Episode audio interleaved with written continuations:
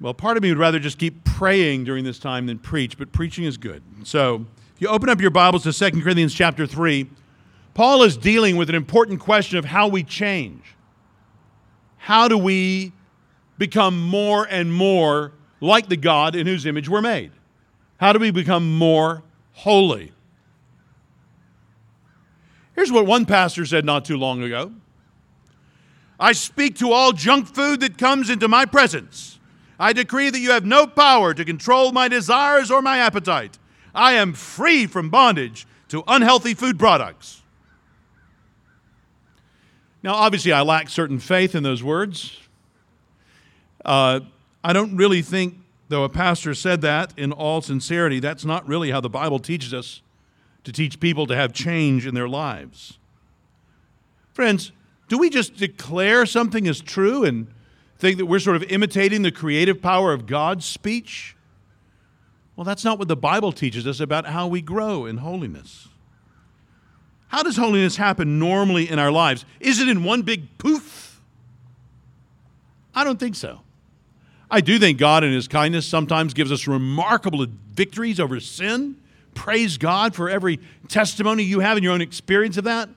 But I also know for all of us, there are a lot of sins that can be sort of longer slogs that you keep battling with as long as you're in this unglorified flesh. Well, to that question, I want us to turn to 2 Corinthians chapter 3.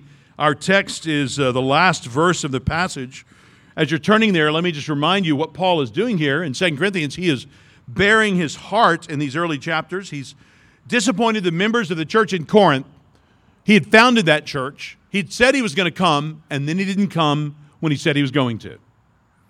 And that gave an opportunity for some false teachers to try to get people to be suspicious of Paul, to undermine the authority of what he was teaching. But Paul presses in on the light of the gospel in his own ministry, how it is greater than that of all the Bible teachers before or without Christ.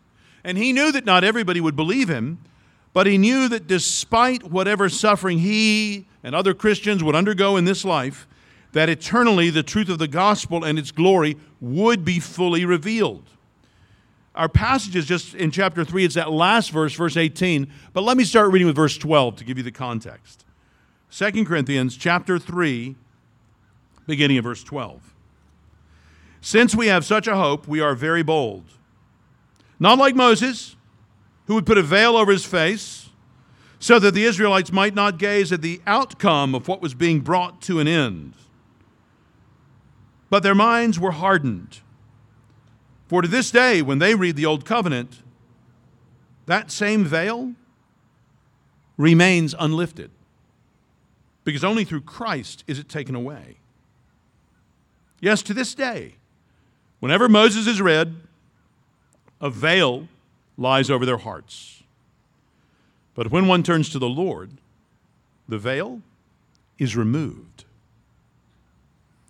Now the Lord is the Spirit, and where the Spirit of the Lord is, there is freedom.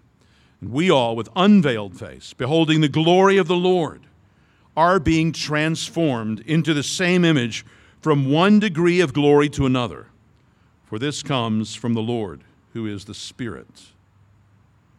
Well, you see, in verse 16 there, when someone turns to the Lord, the veil is taken away.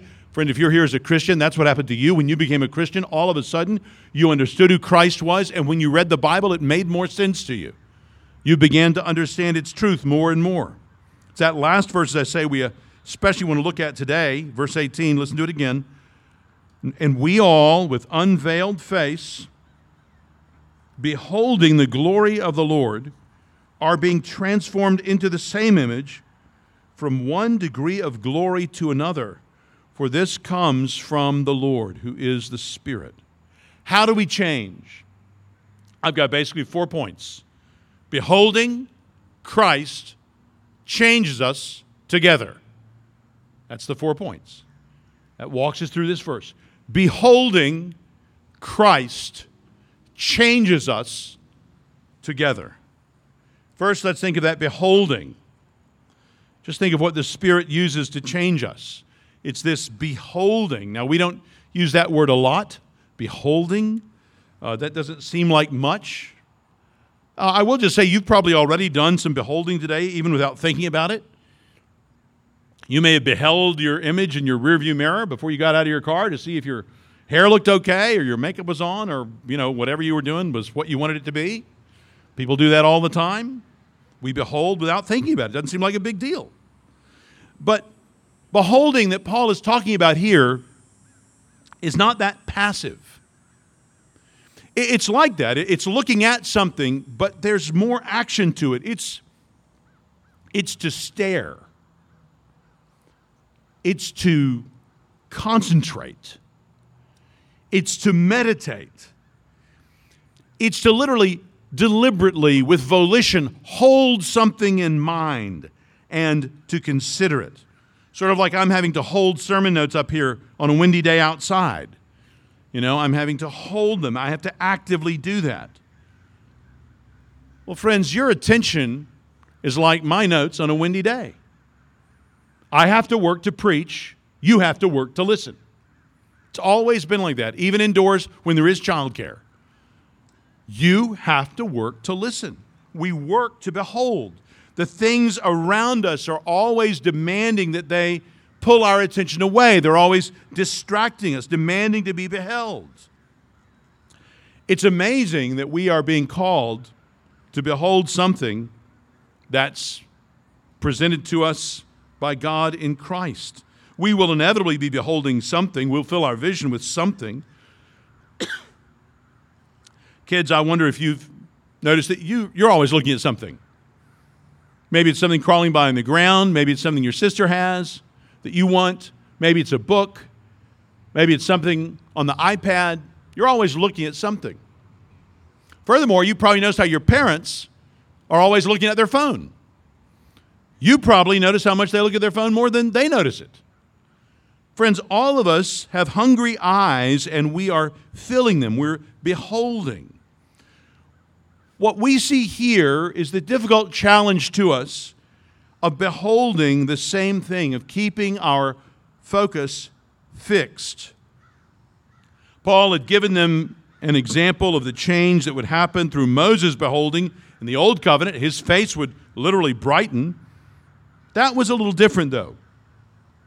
Look up in verse 7, chapter 3, verse 7. While somebody brings me a thing of water, that'd be awesome. Chapter 3, verse 7. Now, if the ministry of death carved in letters, thanks, Steve. Now, if the ministry of death carved in letters on stone came with such glory that the Israelites could not gaze at Moses' face because of its glory, which was being brought to an end, will not the ministry of the Spirit have even more glory? So you see these two different ministries that he's contrasting with each other.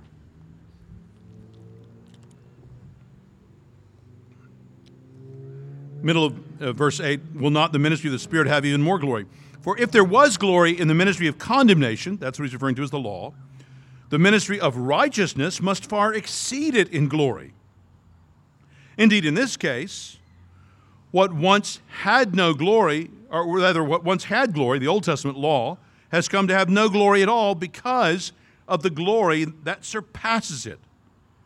For if what was being brought to an end, even that, the law of Moses, if even that came with glory, much more will what is permanent have glory. So that glory that has come now in the gospel of Jesus Christ, that's what Paul mentions here in verse 11. That's the glory that draws our attention, our gaze, our beholding. And we see that glory ultimately, of course, in number 2, in Christ.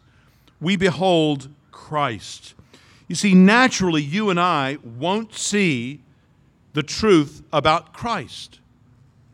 Paul wrote back in 1 Corinthians chapter 2, the natural person does not accept the things of the Spirit of God, for they are folly to him.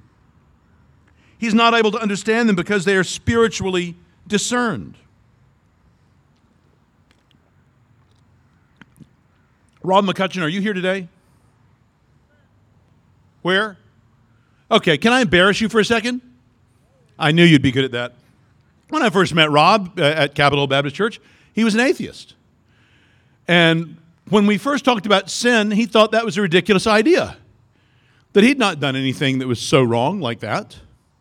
Now, I didn't immediately just disown Rob and run shrieking from his presence. I thought Rob was a pretty normal person who was not a Christian. Maybe a lot wouldn't be as intellectually consistent as Rob was, but that invisibility of sin to ourselves, the seriousness of our sin, friends, that's what we're all like naturally. Rob was just unusually consistent and forthright about it in his words. But that's all of ours. That's all of us. We are all by nature blind to our spiritual state until God the Holy Spirit comes along and removes that veil. Now, what we see here is that the accurate perception that we need, which Paul represents with this image of the veil being removed, that accurate perception is essential to our reflection of His glory being increased. So as long as the veil of misunderstanding is there, we're not going to be really reflecting God's glory. We don't really perceive God's glory. But when He removes that veil, when we come to see who Christ is, then all of a sudden we begin to see God's glory in the gospel of Jesus Christ, and that fills our countenance. And all of a sudden, some of that glory then begins to radiate back out. We become the kind of moon to God's sun. Well, that's what we see going on here. Paul goes on and writes about it in chapter 4 after our verse. Look there, chapter 4, verse 1. "And therefore, having this ministry by the mercy of God, we do not lose heart, but we have renounced disgraceful, underhanded ways. We refuse to practice cunning or to tamper with God's word. But by the open statement of the truth, we would commend ourselves to everyone's conscience in the sight of God. And even if our gospel is veiled, it is veiled to those who are perishing. In their case, the God of this world has blinded the minds of the unbelievers to keep them from seeing the light of the gospel of the glory of Christ, who is the image of God. For what we proclaim is not ourselves, but Jesus Christ is Lord, with ourselves as your servants for Jesus' sake. For God, who said, 'Let light shine out of darkness,'" that's Genesis 1, creation, "that God has shown in our hearts to give the light of the knowledge of the glory of God in the face of Jesus Christ." Well, that glory of Christ he mentions there in verse 4, it's parallel with that, the glory that comes, that shines, the glory of God that shines in the face of Jesus Christ there in verse 6. Friends, He is the one that we are beholding in the gospel. That's what we were singing about just a moment ago when we were singing how deep the Father's love and how He has ransomed us. Paul understands that what these Corinthian Christians were beholding, what they were considering, what they were having in mind, that it mattered. And they were able to be, as all Christians are, beholding Christ. So friends, we are called to behold the right object, Christ, rightly, clearly. So friend, I just want to ask you what you're staring at these days. Are you filling your mind with everything on the internet that makes you anxious or casts you down? And then are you surprised that your life is like it is? Friend, what are you staring at? What is the gaze of your heart fixed on? How are you staring at Christ? We work hard here in this church to try to help you do that. That's why we preach like this. We take parts of God's word and we bring it to you. Paul knew when he was writing the Corinthians that not all of them would believe. Not everybody believes. But the fact that some didn't believe wouldn't make him change his methods to make sure everyone appeared to believe.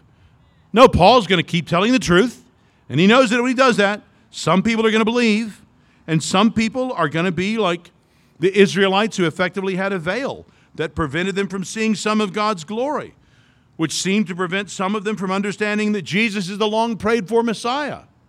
Many did come to understand that. Many Jews in the first century did, like the Apostle Paul. But for those who didn't, Paul says here in chapter 3 and verse 15 that still today a veil hangs over their hearts.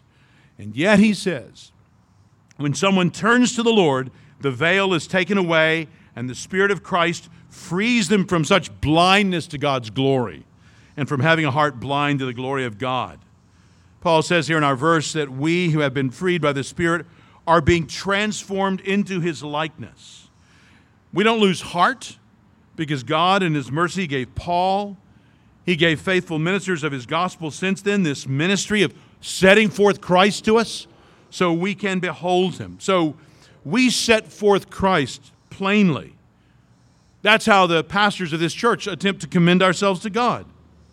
We want to major in the Bible, and we want to be careful with the Bible. We want to understand the Bible well.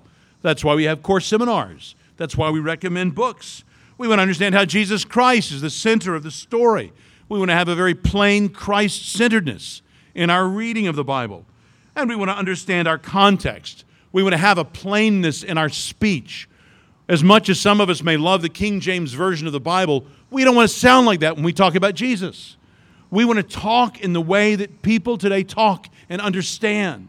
We want people to hear what we're saying and understand that Christianity is not a religion of secret mumbo-jumbo and symbols and syllables that people won't understand at all. No, Christ is lovely and beautiful in his love and mercy, and we want to put that in words, give you examples of that, be a walking illustration of that. If you're a member of our church, I would encourage you to pray for us that we would get better at setting forth the truth plainly, like Paul did here. And look at what Paul says is the power of beholding Christ. Number three, it changes us. Beholding Christ changes us. This is how the sanctification happens. Brothers and sisters, we are a collection of people who are proving this right now. I think one of the reasons these days have been so hard on so many of us is they've limited our ability to gather and to encourage one another in these changed loves and habits. It helps us to follow Christ when we have other people that are following Christ. It helps for others to know us, to care for us, to pray for us, to ask us questions. Consider what you were like before you were a Christian. Your heart was veiled. You were ignorant of. You were protected from God's glory, his splendid holiness, his perfect purity. But now, brothers and sisters, our face, our hearts are unveiled and his glory is revealed. And we're not harmed by this unveiling like it would have been in the Old Testament if we had wrongly wandered into the Holy of Holies. No, but now because of Christ who has mediated for us, who has borne our sin, he is now actually transforming us and uniting us to himself so that now we can see God's glory and we can see God's truth about his moral character and be ravished by his moral beauty without being absolutely ruined by it. It's kind of like what we read elsewhere when Paul writes to the Philippians, but our citizenship is in heaven, and from it we await a Savior, the Lord Jesus Christ, who will transform our lowly body to be like his glorious body by the power that enables him even to subject all things to himself. That future physical transformation is the culmination of a conforming process God has already begun in us now spiritually at our spiritual rebirth. Again, you understand Christianity is not about mere education. It's not just gradual reinforcement of morals. It's about a radical change where our hearts are unveiled, where we can all of a sudden begin to clearly perceive the truth. Friends, Christian conversion is a type of immigration where we change citizenship. We go to another land. We take another king. Paul in Colossians 1 says, he has delivered us from the domain of darkness and transferred us to the kingdom of his beloved Son, in whom we have redemption, the forgiveness of sins. Friend, if you here today are not a Christian, that's what you need. You have sin, and you need those sins forgiven. And the only way to have them forgiven is by turning from those sins and trusting in Christ. If you want to know more about what it means to trust in Christ, talk to the person you came with. Talk to me or someone else here afterwards. We would love to explain more about how you can trust in Jesus Christ. He died on the cross, providing an atoning sacrifice for the sins of everyone who would ever turn and trust in him. God forgives us for our sins. He gives us new life in him. And God continues to change us as Christians to be more and more in his image. You know, back in Genesis 1, we see that men and women were originally created in the image of God. We're all made in God's image. In that sense, we're all like billboards, left in creation to show what the Creator is like. But, to change images, if we're all a Mercedes, at the fall, we all become like a Mercedes at the bottom of a cliff. Still a Mercedes, but we don't look as good. We're still there, but we've been messed up. What happens at conversion is that image is renewed in us, and it's even magnified as God remakes us. We read in Romans 8, those whom he foreknew, he also predestined to be conformed to the image of his Son. This is the transformation that the Lord is doing in us. Remember what John wrote, beloved, we are God's children now, and what we will be has not yet appeared. But we know that when he appears, we shall be like him, because we shall see him as he is. And everyone who thus hopes in him purifies himself as he is pure. Friends, this is the fruit of the Spirit that Paul writes about in Galatians 5. I wonder if you've seen God's Spirit working that fruit in you. You've got a little bit of drive home, most of you, after this in a few minutes. Why don't you break out your Bible? Go to chapter 5 of Galatians. Just look at two little verses, 22 and 23. Galatians 5, 22 and 23. And just out loud, go over your own life. Do you see that fruit of God's Spirit increasingly in your life? Do you have people in your life who know you well enough that they can tell you about that? Now, I have to say, beloved, one of the many conclusions we can draw from this is that if there is no fruit, well, there may have been no change. That's one possibility. A lot of people love to hear the Bible preached. Not as many people like to live the Bible. Robert Murray McShane once confided to his congregation, I always feared that some of you love to hear the word who do not love to do it. Brothers and sisters, pray for a soft heart. This is the time. I recently had opportunity to speak to an 88-year-old friend who's not a member of this church. I just met him, but as we were having a conversation, at one point I said to him, you realize now is a time to prepare to meet your Maker. And he said, yes, it is.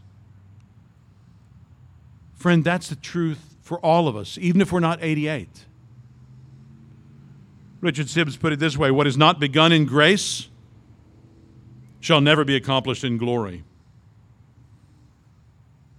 If there's been no change here, however imperfect, why would we think there would be more later? This is the change that God works in us. This is what we read about in that article, in Article 10. We believe that sanctification is the process by which, according to the will of God, we are made partakers of His holiness. That it's a progressive work, that is, it doesn't happen all at once. It's begun in regeneration when we're born again, and that it is carried on in the hearts of believers by the presence and power of the Holy Spirit, the sealer and comforter, in the continual use of the appointed means, especially the Word of God, what we're doing right now, self-examination, self-denial, watchfulness, and prayer. Well, friends, this is the change that we are involved in right now. Even in this meeting together, we are being more and more made partakers of His holiness. And notice how Paul begins our verse. And we all, this is the fourth point, together. I love noticing that unity of all beholding Christ. We are all being transformed into the image of God. We are all being transformed into that same image. One aspect of that means that we are all vertically, as it were, coming to more and more reflect the character of God. But one implication of that horizontally is that all of us are starting to look more and more like each other.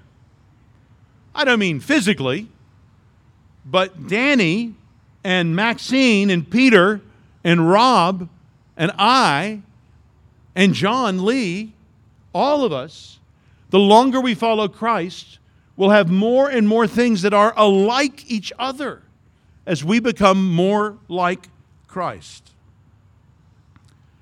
You think of that in Jesus' own disciples. Think of the variety he had. He had Matthew the tax collector. who was funding the occupying forces. And he had Simon the Zealot, who wanted to kill the Romans. They were both his disciples.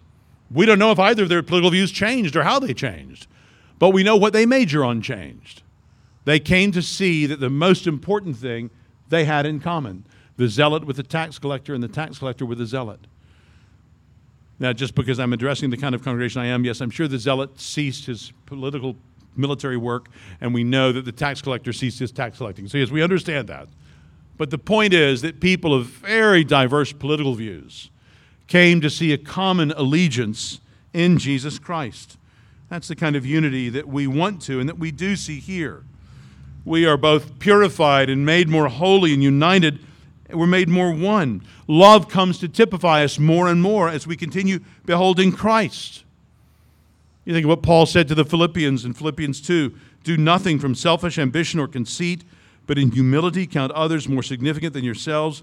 Let each of you look not only to his own interests, but also to the interests of others. Have this mind among yourselves, which is yours in Christ Jesus. Friends, building a community like this is the work that God is doing among us. Now, if you've only come among us in the last few weeks, I ask you, have you been able to see anything of that community here among us? Is there any evidence of that? Yes, friends, we join him in this. As we confess in the continual use of the appointed means, especially the Word of God and self-examination and self-denial and watchfulness and prayer, but it is fundamentally his work. Sanctification, friends, isn't a threat, it's a promise. He's really going to do this. He's already begun in us. God has left evidence of himself throughout his creation, especially in men and women. We're made in his image, but most especially in Christians and in churches, combinations of Christians together. And think of Ephesians 3:10, through the church, the manifold wisdom of God might now be made known to the rulers and authorities in the heavenly places. Friends, we are beholding Christ, and that changes us together. Praise God. That's the sanctification that he's working among us. I hope you can see something of that in your own life and in the lives of others. What a good thing to rejoice in, to thank God for, and to pray for. Let's pray together. Lord, we thank you for the newness of life that you've given us in Christ. Lord, we thank you for beginning that work of sanctification in us by his Spirit. Lord, we pray that you'd cause us to rejoice now in these new lives that you've given to Gustavo and to Anna that we see pictured in baptism. Remind us of your grace in our lives, we pray in Jesus' name. Amen.